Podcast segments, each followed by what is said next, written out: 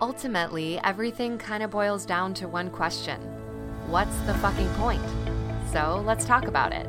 I'm your host, Valerie Martin, and this podcast brings a little levity and a lot of curiosity to some of the biggest questions and ideas that we meager humans can ponder. Join me and our guests each week as we dig into topics around psychology, human behavior, consciousness, spirituality, philosophy, and more, all with a healthy dose of existential angst. And now, today's episode. What's up, friends? Welcome back to the podcast. It's episode number 39 of What's the Fucking Point? And I'm excited for you to get to hear this interview with the first professional musician I've had on the show.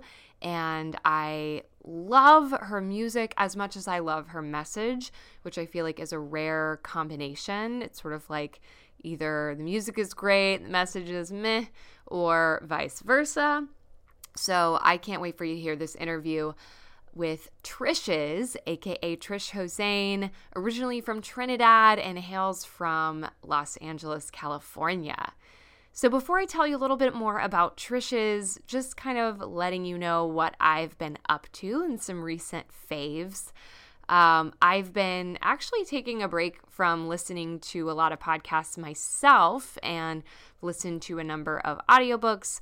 One of them recently was White Like Me by Tim Wise, which is really fascinating, I think, for anyone. It's certainly not written for just people from Tennessee or from Nashville, but particularly interesting for me as a Nashvilleian because he grew up here and uh, was born in 1968 and so came up sort of right after segregation had happened in schools and uh, or sorry integration. And so hearing more about the history of my city but also just the how that all the interactions on the national scale and issues that were going on globally um, apartheid in south africa just a really really fascinating um, memoir where he just sort of walks through his whole life and and explores how issues of race um, have come up and white privilege and it's really excellent he his writing style is super engaging and informative and I I'm sure the book itself would be wonderful on its own, but the audiobook was really special too because he reads it and he's got a great voice for reading and um, just feels like he's right there reading it to you. So I highly recommend White Like Me by Tim Wise. And in a similar theme, I finally got around to watching Black Klansman, which is the most recent Spike Lee film set in 1970s Colorado Springs the true story of this uh, cop detective. Uh, Ron Stallworth, and the cast is incredible. Adam Driver, John David Washington. Uh, it, they just did a phenomenal job and covering a really challenging and, and dark time in our history, but also infusing enough sort of lightness and humor in there and just excellent uh, dynamics between the characters that it's also a, an enjoyable experience, even though it's hard stuff. And one more fave I wanted to shout out here is one of my favorite breakfasts. I know it's kind of weird, but I love hearing this kind of stuff from people. So, Dave's Killer Bread makes a truly killer bagel. I like whatever their everything bagel is called. I like that, but they were out of their bagels uh, when I went to the store the other day and I got their English muffins instead, which were also excellent. I love supporting their mission too because they are all about challenging the stigma of, of folks with criminal backgrounds. They have a whole thing called the Second Chance Project, which is about helping people after they get out of jail or prison with reentry and, and good em- employment opportunities, which are so unfortunately rare. So, love supporting Dave's Killer Bread. So, on my little English muffin or bagel, I spread Kite Hill ricotta, or not ricotta, Kite Hill cream cheese, vegan cream cheese. I like the chive flavor. And then top it with a little red beet and cabbage sauerkraut salad from Wild Brine. It is excellent. Highly recommend. Anyway, getting into the interview with Trishes, she recently released an album called Ego, which you'll hear more about in the interview, so I won't tell you much about it now. She's currently touring, so keep an eye out on her social media to see if she is coming to your city or near you. I know she'll be coming through Nashville. I don't know if she'll perform here, but I'm really hoping she will. And so I will be in communication with her about that. But you can check out Trishes on Spotify, on Instagram at Trishes Music, and check out her YouTube channel. Her website is just trishes.com. This woman is a powerhouse, you guys, and we only scratch the surface of her talents in this conversation and the messages that she is trying to share and explore. So I know you're going to love this interview. I'll see you on the other side. I don't want to say I started too many projects, but like I started a lot of projects and I'm yeah. really excited about all of them. But um it's just been a lot. Yeah. Do you know your Enneagram number? No, what's that? Oh, dude, it's um it's a personality typing system and it sort of has like ancient roots, but it's um, been in the US, brought in by like a psychologist in, in the 70s. And recently, like in the past six months, it's having this like explosion. Like there's all these Instagram accounts that went from like zero to 250,000 followers in like three months. Um, yeah. so it's it's an interesting if you look it up or when you look at it's like a circle and then there's nine points. So there's nine core types. And I've found it personally way more useful than like Myers Briggs or any of that other stuff. But yeah, it's the reason why I ask is because mentioning that you've started a bunch of projects, I'm like, are you a seven like me? so you'll have to find out. Sure. Yeah. Yeah, I just like have it's it's hard when you have like a lot of ideas for things you like want to do because I'm the kind of person that like if I want to do something I do it mm-hmm. like a mm-hmm. very much like an action person, but I'm also like super concept. So I just like have to any ideas I have, I ha- like have to like do them. Like mm-hmm. I have to see it like come to fruition. And I just have a lot of things I want to do. Yeah. So like, well, right. And it's it's so cool because living in this like technology era, one of the things we can do is we can go from idea to execution like in a, the same day. Yeah. So it's a it's a good thing and sometimes not a good thing. um, so tell me about ego, like the the concept. I guess it's going to be part of a larger project that you can kind of explain to us. But I'm obsessed with this idea, so tell us about it. So Trishes, my name's Trish. Mm-hmm. Um, Trishes is the constructs of self. So um, there's a lot of different names for it, but I've been using like Freud's constructs of self, um, mm-hmm. the id, the ego, and the superego, or the primal self, the conscious self, and the spiritual self or the higher self. Um, and live, I do a lot of vocal looping, and I loop um, different sounds and stuff. And for me, it's just a way to let all of these cells like have a voice in the real world because I think they like can actually drive you crazy. Um, I think there's so much internal struggle within us every day, constantly. Mm-hmm. Um, and I think I tried suppressing that. Um, and it was really unhealthy, and I was in a really bad place. And I used this project to voice all of these things because I was I was feeling and thinking things that were like I was like ashamed of. Like some of it was was really negative emotions and like anger and jealousy and like and I would just sort of repress all of those things. And having this way of letting letting these different voices speak was really therapeutic for me Mm-hmm. Um, mm-hmm. So, Ego is the first of three albums.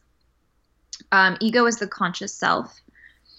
And I wanted to make Ego about things we created to separate ourselves from the primal self.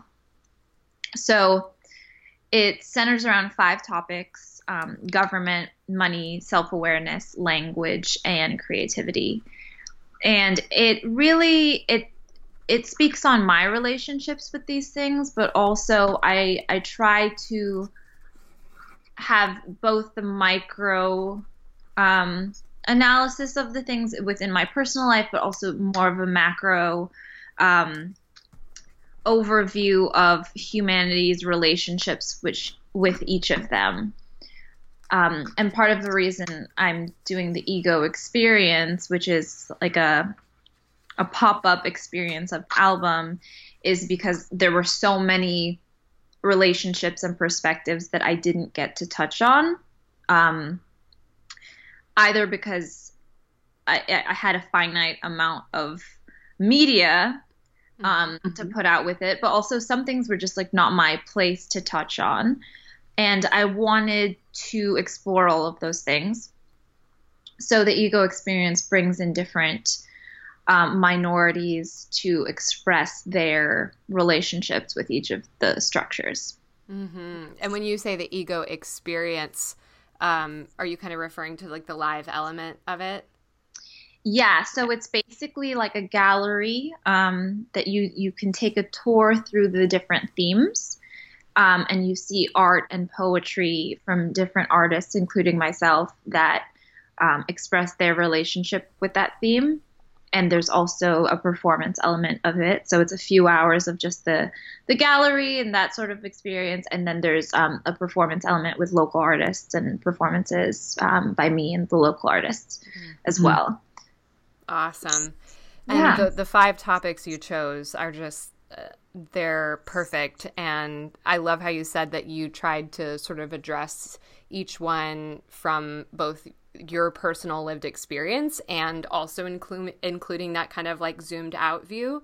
And that's something that I've really felt called to to do like both as somebody who works with people on their internal worlds primarily as a as a therapist but um, I'm also just feeling really called to the larger picture right now and helping people figure out like you know there's so many uh, people and podcasts and all of this focusing on personal and spiritual development. And when there's not within that included in the conversation the bigger picture, it just feels so incomplete. So I love how you really wove those two two things together. Thank you. Yeah, I've been thinking a lot about um, how our sense of self is is only through our relationship with um, our external world. That's the only way we have any sense of what um, self is, and it's really helpful for me, at least, to to view myself in in this huge grand scheme of humanity. Mm-hmm. Yeah, and that only when we do that will we have a sense of who we actually are outside of our ego, right? Right. Um, that what you just said reminded me of a piece from your song Saraswati that I uh, wanted to read. And I didn't ask you this before, but if I can put a little clip of the song in, I'll do that here. Yeah, totally. Cool. Cause you will never see yourself in real life. Only videos and photographs and reflections. You will never see yourself through your own eyes. Only mirrors and camera projections. But I see you whole as an apple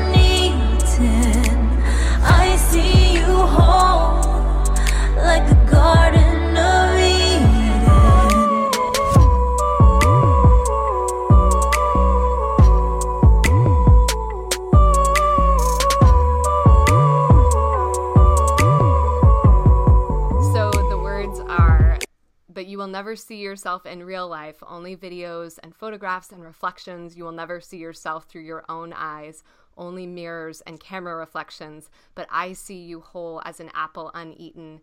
I see you whole like the Garden of Eden. And I was just like, preach, because all of this like original sin and like we're not whole, we're only whole if fill in the blank. So anything you want to say about that, I would love to hear, but I just love it.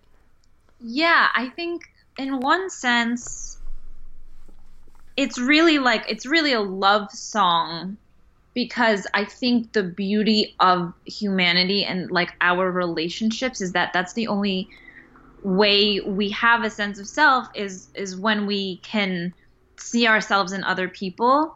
Um, and I think when you love someone um, romantic or otherwise it's it's not that they make you whole but it's that you have a better understanding of yourself. You have a greater self-awareness within that relationship. Um and so to me there's that element of it that it's it's a love song in a personal sense. And then in the the greater sense it's that we have all of these things telling us who we are and it's very difficult to decipher what is true and what's not.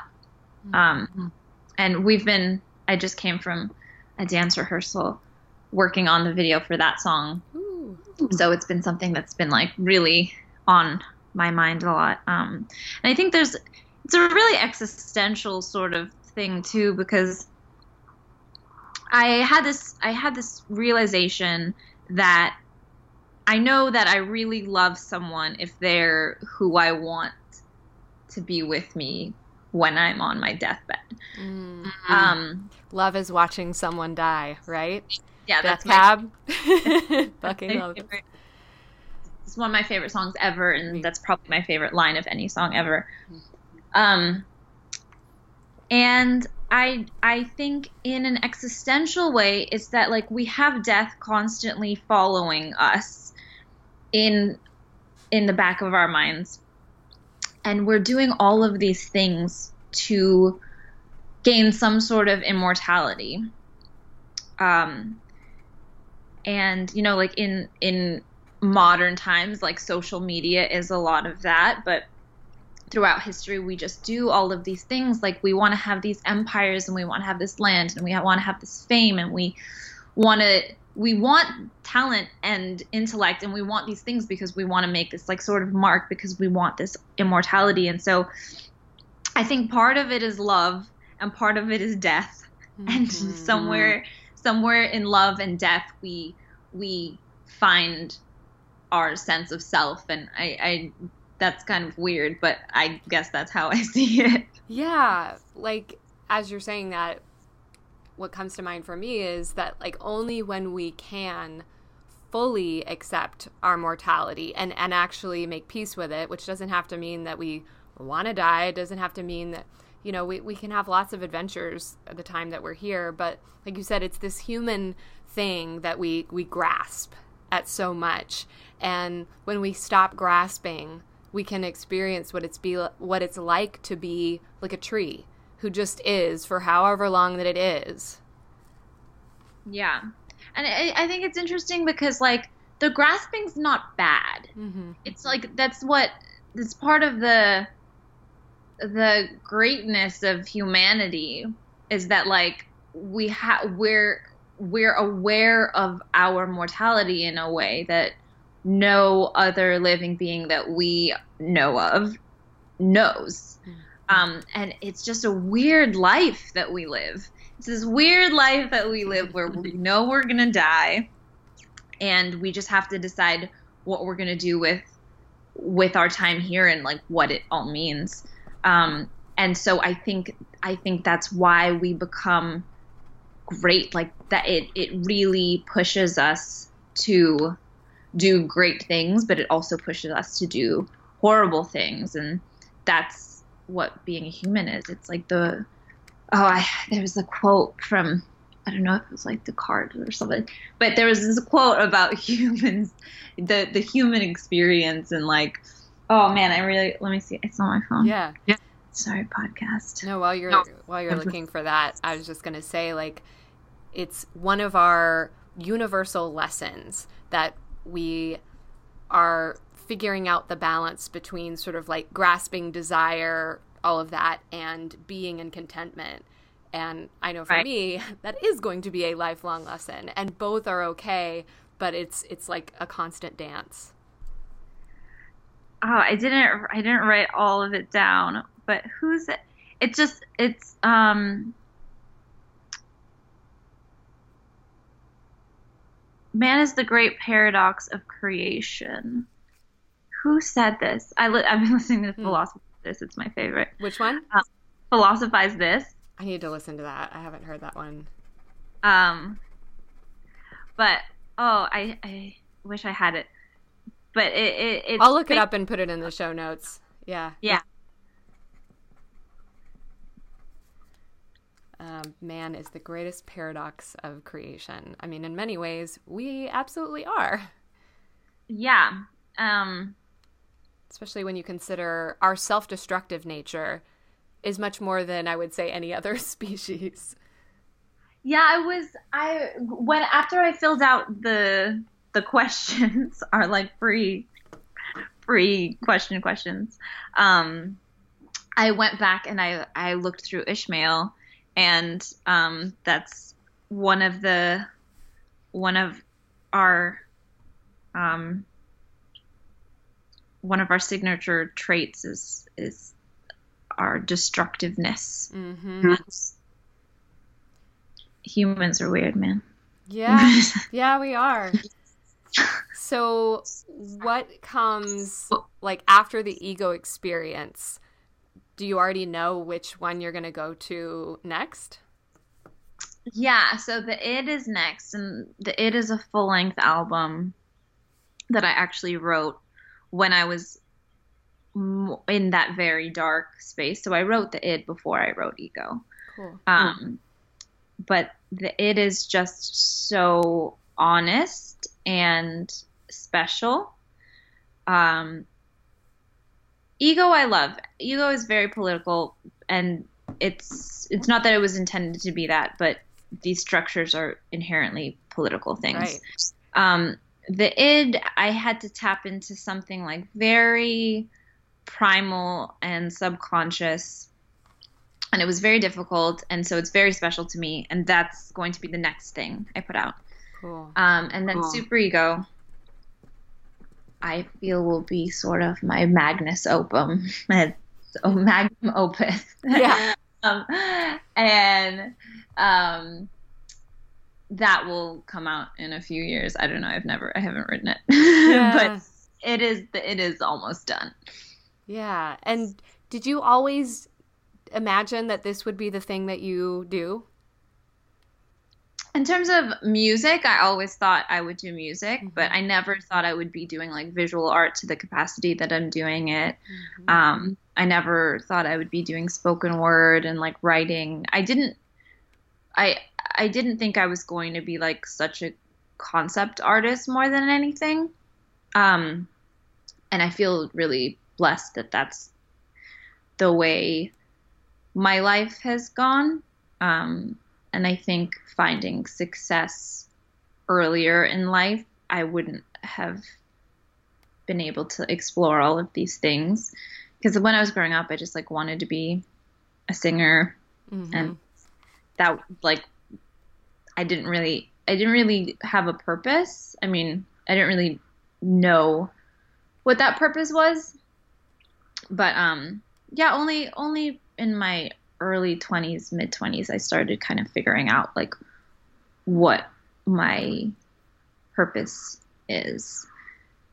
Yeah, and that sort of like soul initiation process of turning to the next phase of the wheel.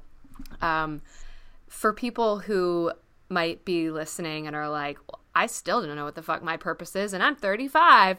Um, is I know there's not a recipe, but when you look back at what happened for you during that time in your life, what were the things that you were opening to or doing or not doing as a part of that sort of exploration and discovery? I think it was just a very difficult part of my life where I was trying to figure out like what morality is and what my moral compass is and why we choose um, the morals and ideologies that we live by. But I think more than more than that, I don't think you I don't think you have to go through some terrible thing in your life to to know what your purpose is. I just feel that if if a thought is placed in your head and you it kind of just like burns in your chest, I feel like any idea I have that like I start feeling like excitement and like passion, I have to I have to pursue it. I don't think those are put in my head for no reason. Um, and I think people just need to follow that. Um, yeah. I think a part of what that speaks to also is the necessity of learning to be embodied which which is in our nature. It is in our very nature, but we almost unlearn it because of our cultural situation that we're in. So then we we get cut off from here down and we don't know how to listen for those things until we sort of reconnect with our bodies and become embodied and so like what you said if there, if the thought is in your head and then it burns in your chest that's such a somatic visceral experience so to listen to what is each person's sort of true north or purpose it's like you've you've got to reconnect to your human animal body. Yeah i i feel like a lot of people aren't super in touch with themselves. And i i'm not sure why that is. Um i feel like we aren't super in touch with our bodies or like our emotions. Like a lot of people feel things and they don't even realize where that they're feeling those things. Mm-hmm. And then even further than that, if they are feeling something, they they can't accurately identify why they're feeling that thing. Um, there's a lot of I'm gonna, sorry. Um, there's a lot of deflection and um, I, I I'm not sure why that's a part of our culture. I think maybe because like just our puritanical roots or something where we we suppress and repress a lot. But um I think when you're really in tune with yourself and I feel like I'm becoming more and more so that you kind of you kind of know like what excites you and you just need to follow that. And i think as long as you're following your purpose then then like if i know that i am following my purpose then i'm okay. Mm-hmm. like i don't even necessarily have to be happy. As long as i know that like i'm doing my best to do what i am here to do. Right yeah. Yeah, I mean and that whole chasing of of happiness like getting to the point where you realize like yeah, pleasure is great, happiness is cool, but there's also something deeper that I can follow, you know, as that north star. It makes me think too of um of a quote from Howard Thurman. I was just pulling it up says, Don't ask what the world needs, ask what makes you come alive and go do it because what the world needs is people who have come alive. I love that one.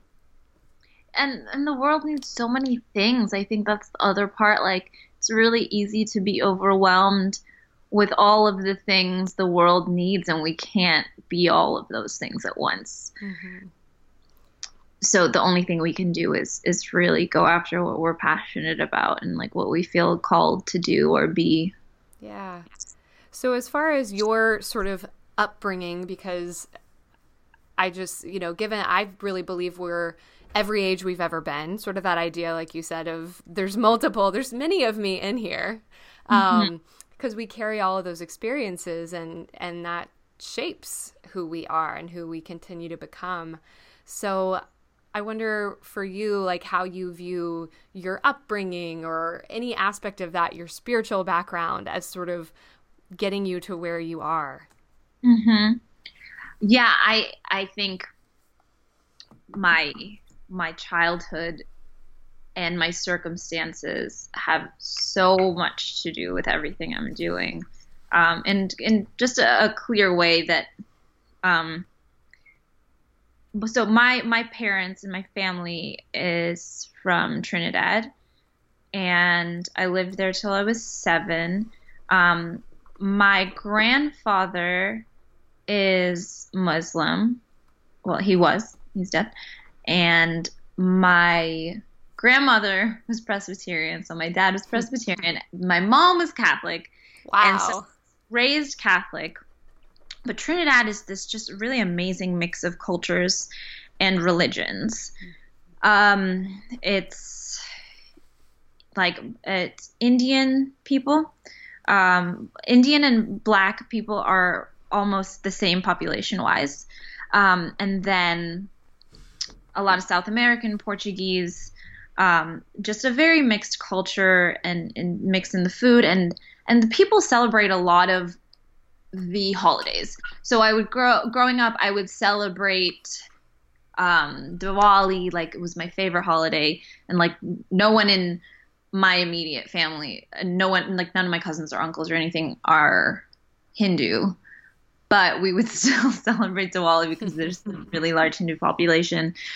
Um, I always like participated in so many different rituals, so I just grew to love rituals. Like I love rituals. And it's really funny because in my live show, I wear all white and I have this sort of white face paint and I don't wear shoes. Mm-hmm. And I went to a um, Diwali celebration last year or the year before, and I noticed that the the priest, or I'm not sure what the, the word is, but he was wearing all white and he had paint on his face and he had bare feet and I was like, is this where I got this from? like is this was this embedded deep in my mind and like I created this character out of this thing I saw growing up. Hmm. So yeah, I just had I was surrounded by all these spiritualities and um all these religions and it was just very clear to me that like yeah, there's this there's this there's this higher power and it manifests itself in all of these different ways because like I'm seeing all of these people and they have different different ways of communicating with that being. Um, and they're all beautiful. And I think yeah I got a lot of a lot of my spiritual ideas just from the diversity. Mm-hmm. yeah it's so neat to wonder about those things of like was that something that you sort of filed away from having seen it, or was it something that was just so archetypal? Um, right. Yeah. And so it sounds like ritual is something that really gets woven into your performances. What do you what does ritual look like in your just sort of regular life? Hmm. Um I don't know. I don't know if I have so much. Um, like I meditate every day, mm-hmm. but like I have to, when I wake mm-hmm. up, I clean my kitchen. I like to start my day cleaning my kitchen because then it's like I'm fresh. But other than that, it's like my um, my schedule is so random that I don't think I have too many like that much of a schedule. Mm-hmm. But I, I do just appreciate the like intricacies and um, delicacy of ritual and the the art of it. Yeah, but I don't have that many in like my daily life, I guess. It's interesting too because it's almost like there's the word ritual that can sort of become synonymous with routine, right? Mm. Of like, oh, I have, you know, my my tea ritual. I do it in a certain way and it's it's a routine that I have that's consistent. But then there's also the sense of ritual that is more of a a very special kind of sacred experience whether that's you know simply like doing a bath with candles or some kind of spiritual ritual by yourself or in a group um, or for some people it might be even just yoga class mm-hmm. so so it's interesting yeah that just the different layers of ritual and how we engage with that Mm-hmm. I think definitely in performance, like I, I do my face paint right before I play and that's that's a a ritual for me to to enter into this mindset where I can like access all of these different selves. Mm-hmm. Um, and a lot of people ask me like, "What does it mean?" And I'm just like, "It's just it's just blanket anonymity. It's just like whatever you want it to mean. It just is me becoming something different, and it's the easiest. Just like a simple way for m- me to shift my mind and my psychology. You know." Mm-hmm. Mm-hmm. And is that a part of your sort of culture of origin in Trinidad? Is face paint a thing? I mean, I think face paint is, is sort of like a thing cross culturally right. for like any um any like native indigenous kind indigenous, of indigenous yeah people and um I just do the just very basic face paint and it's not not from anywhere in particular. It's just like I don't know. I see it as like the first mask, mm-hmm. like our first our first form of anonymity. Um, yeah. Yeah. Well, and this this gets into that like difficult territory, but I'm just imagining like if you were just a white woman from Nebraska and mm-hmm. you showed up on stage wearing a bunch of face paint every time. Like, do you yeah. see that as something that would be problematic? I've seen white women do it. And it's hard to say it's hard to say if it's not coming from any particular culture then I don't know how it can, I don't think it can be appropriative if it's not from any mm-hmm. particular mm-hmm. culture. True. True like I, I was looking at um, Kesha had face paint on one of her last releases, and it was like rainbow down from her eyes. Um, and I was like, yeah, that's fine. Yeah, like that has nothing. That's you're not taking that from somewhere. Um, do I get away with it because I'm brown? Like certainly. Um, so if I'm, I'm going to use the advantages I have as a woman of color, I will surely use them. Um, well, yeah, and you and that's the thing is you have a a right, right? Like, and I get what you're saying. Like, nobody has a monopoly on on face paint. Like, I can draw a flower on my cheek, and that's not cultural appropriation. But when we get into more of like, oh, that looks kind of tribal, or that you know, like it does get tricky, and so I think that you know, it's and I originally heard your music from Susanna Barkataki's Honor Don't Appropriate Yoga Summit. And so that's just been something that I, I think thanks to um, women like her, those conversations are getting louder and more uh, frequent. And mm-hmm. I think it's so awesome that we are really asking ourselves these questions in a bigger way now of like hold on a second is this okay and, and even asking the question can be awkward and all of that but it's still worth asking totally Totally. Yeah, I feel like that's a case by case basis. Agreed. not, yeah, not with just face paint, but with anything, right? Yeah. Yeah. Cool. Um, yeah, and I don't even know if there's anything in particular you want to say, but I just had to call out because one of the questions I asked you was like, what are some of the you know the things like television media books music whatever that's that have influenced you and um, we kind of touched on uh, Death Cab's Plans album and also the Regina Spektor album, Begin to Hope, that you mentioned. Those are like two of my favorites. And so I'm just like, feel oh, like really? very kindred spirit. And it's also funny because I continued to listen to both of their stuff after those albums. I don't even know that it was a case of like, oh, well, they peaked there. But I think it may have been like the point that I was at in my life, maybe, where those had the most influence. I think I'm maybe yeah. just like a couple years older than you, but um, yeah, those are both just incredible albums, and even like the philosophical elements in that Regina Spektor album, just incredible.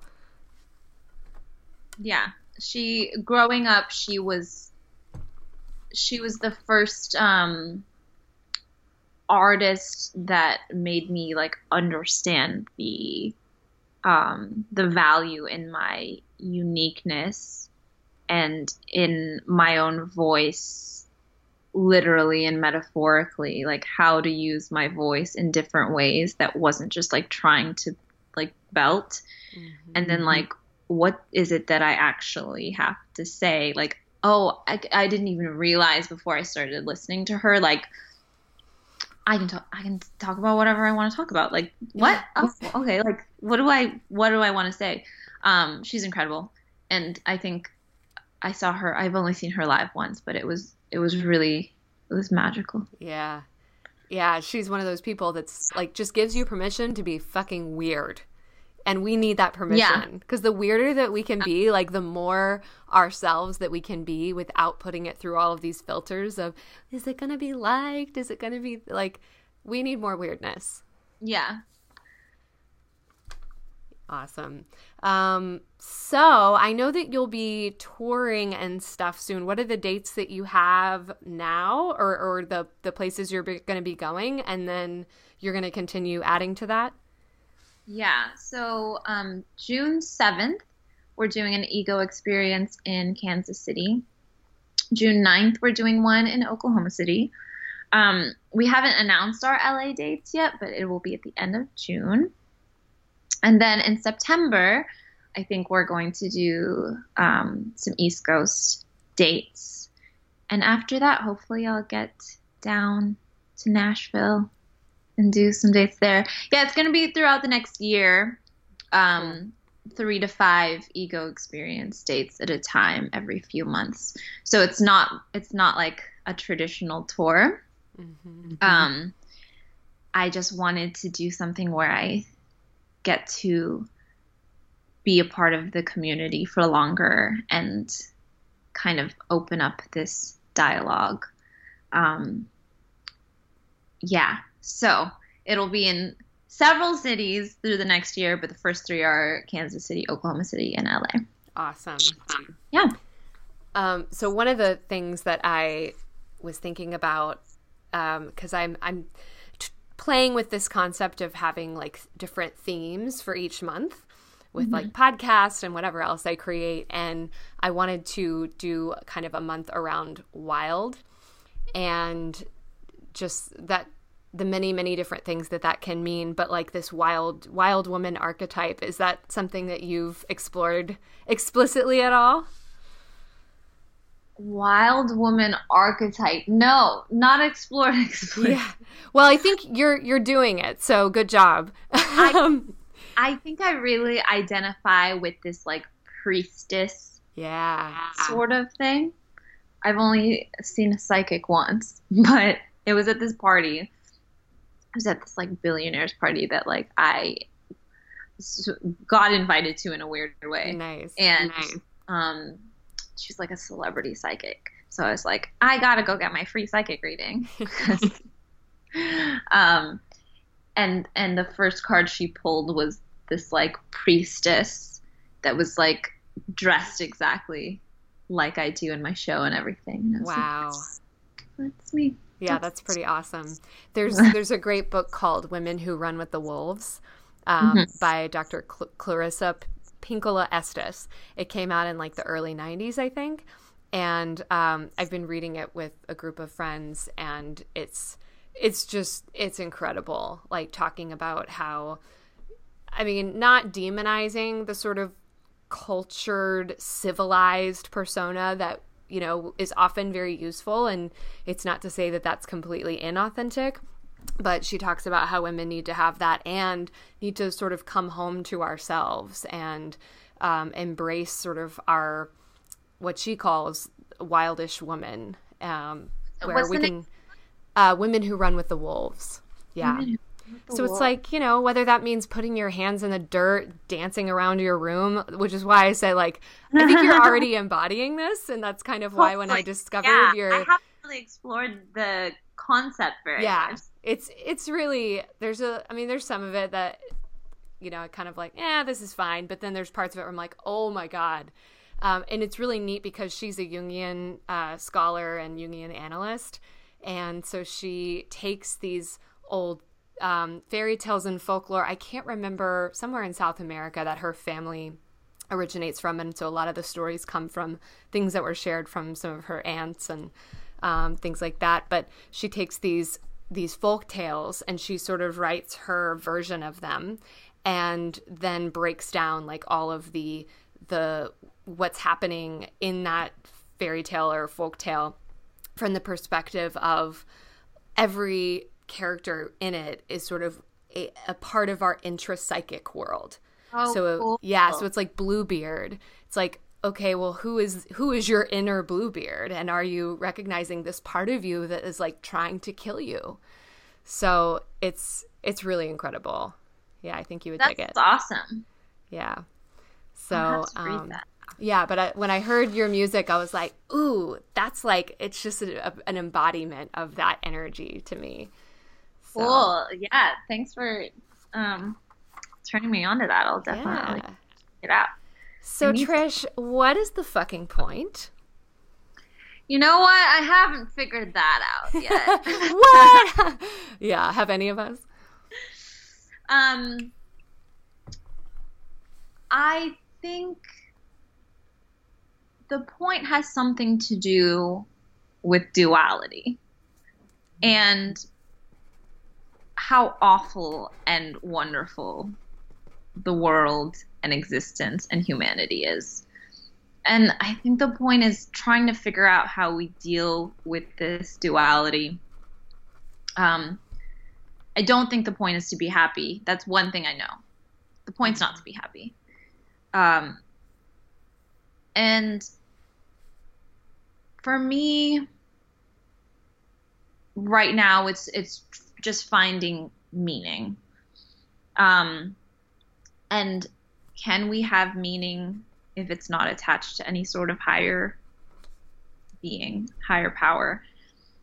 Um, and like, what does that what does that even mean having what is what is meaning and, and finding that for each of us but i found that the times that i'm most content and sort of in awe of existence is when i when i can accept like how wonderful and awful things are Yeah. yeah That But that resonates a lot with me because I almost feel like it's going in parallel. Like the more awful that I discover the world is and that humanity is, also at the same time, the more beautiful I'm discovering it is.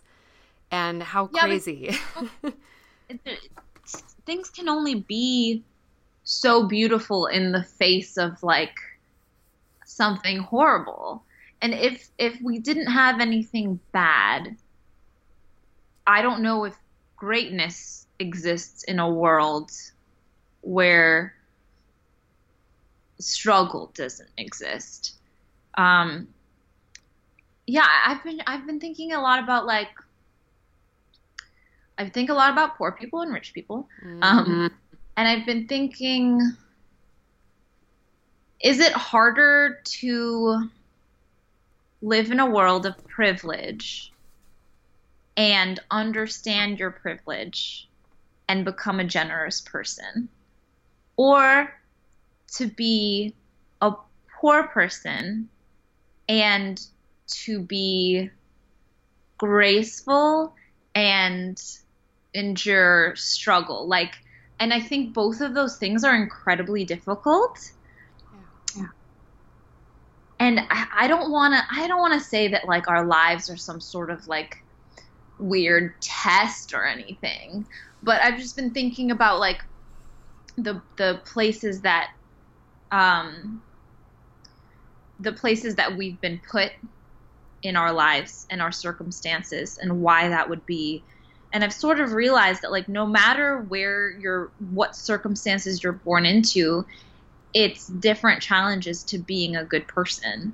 Um, because the more the more like great things you have in your life it's i feel like it would be more difficult to almost be grateful for those things anyways that's that was just a random thought for you no, totally. I mean that that sort of thought experiment that you put out about those two very different lives to me feels like the kind of thing that's like that's not a question to pose necessarily to find the answer to it, but a very important question to sit with and to recognize like wherever I fall, even if I don't fall in one of these extremes, like thinking about it and living into that question.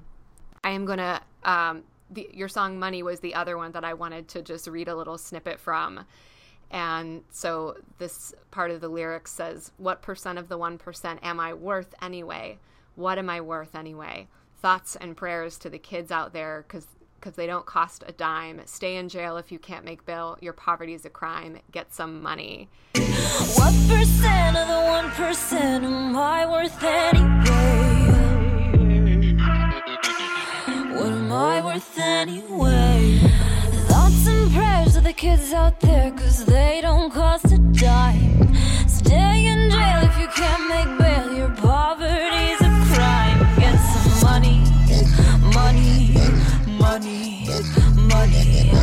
money, money, money. And the song is just so incredible because it's like it's got that like sexy like Banks Lorde kind of vibe to it, but unlike talking about like money money like like in a lot of those songs do where it's like living this glamorous lifestyle, you're calling out this disparity and it's it's really special. Thank you. Thank you. I appreciate that. Yeah. Did you watch the video? I can't. I don't think I've watched that one yet. I watched some of the other ones. That's well, that's like my favorite video. Oh, I'll definitely watch it, and I'll put that in the show notes. Um, I did see the your En Vogue cover where you did just just the like um, acapella yeah. vocal looping. That one is really cool. Thank you. The idea of looping is like really awesome, but stresses me out. I'm like, oh my god, that's so much to manage. Uh, yeah, people say that, but it's like it's it's like learning a basic level of like any instrument, basically. Yeah. Yeah. Cool.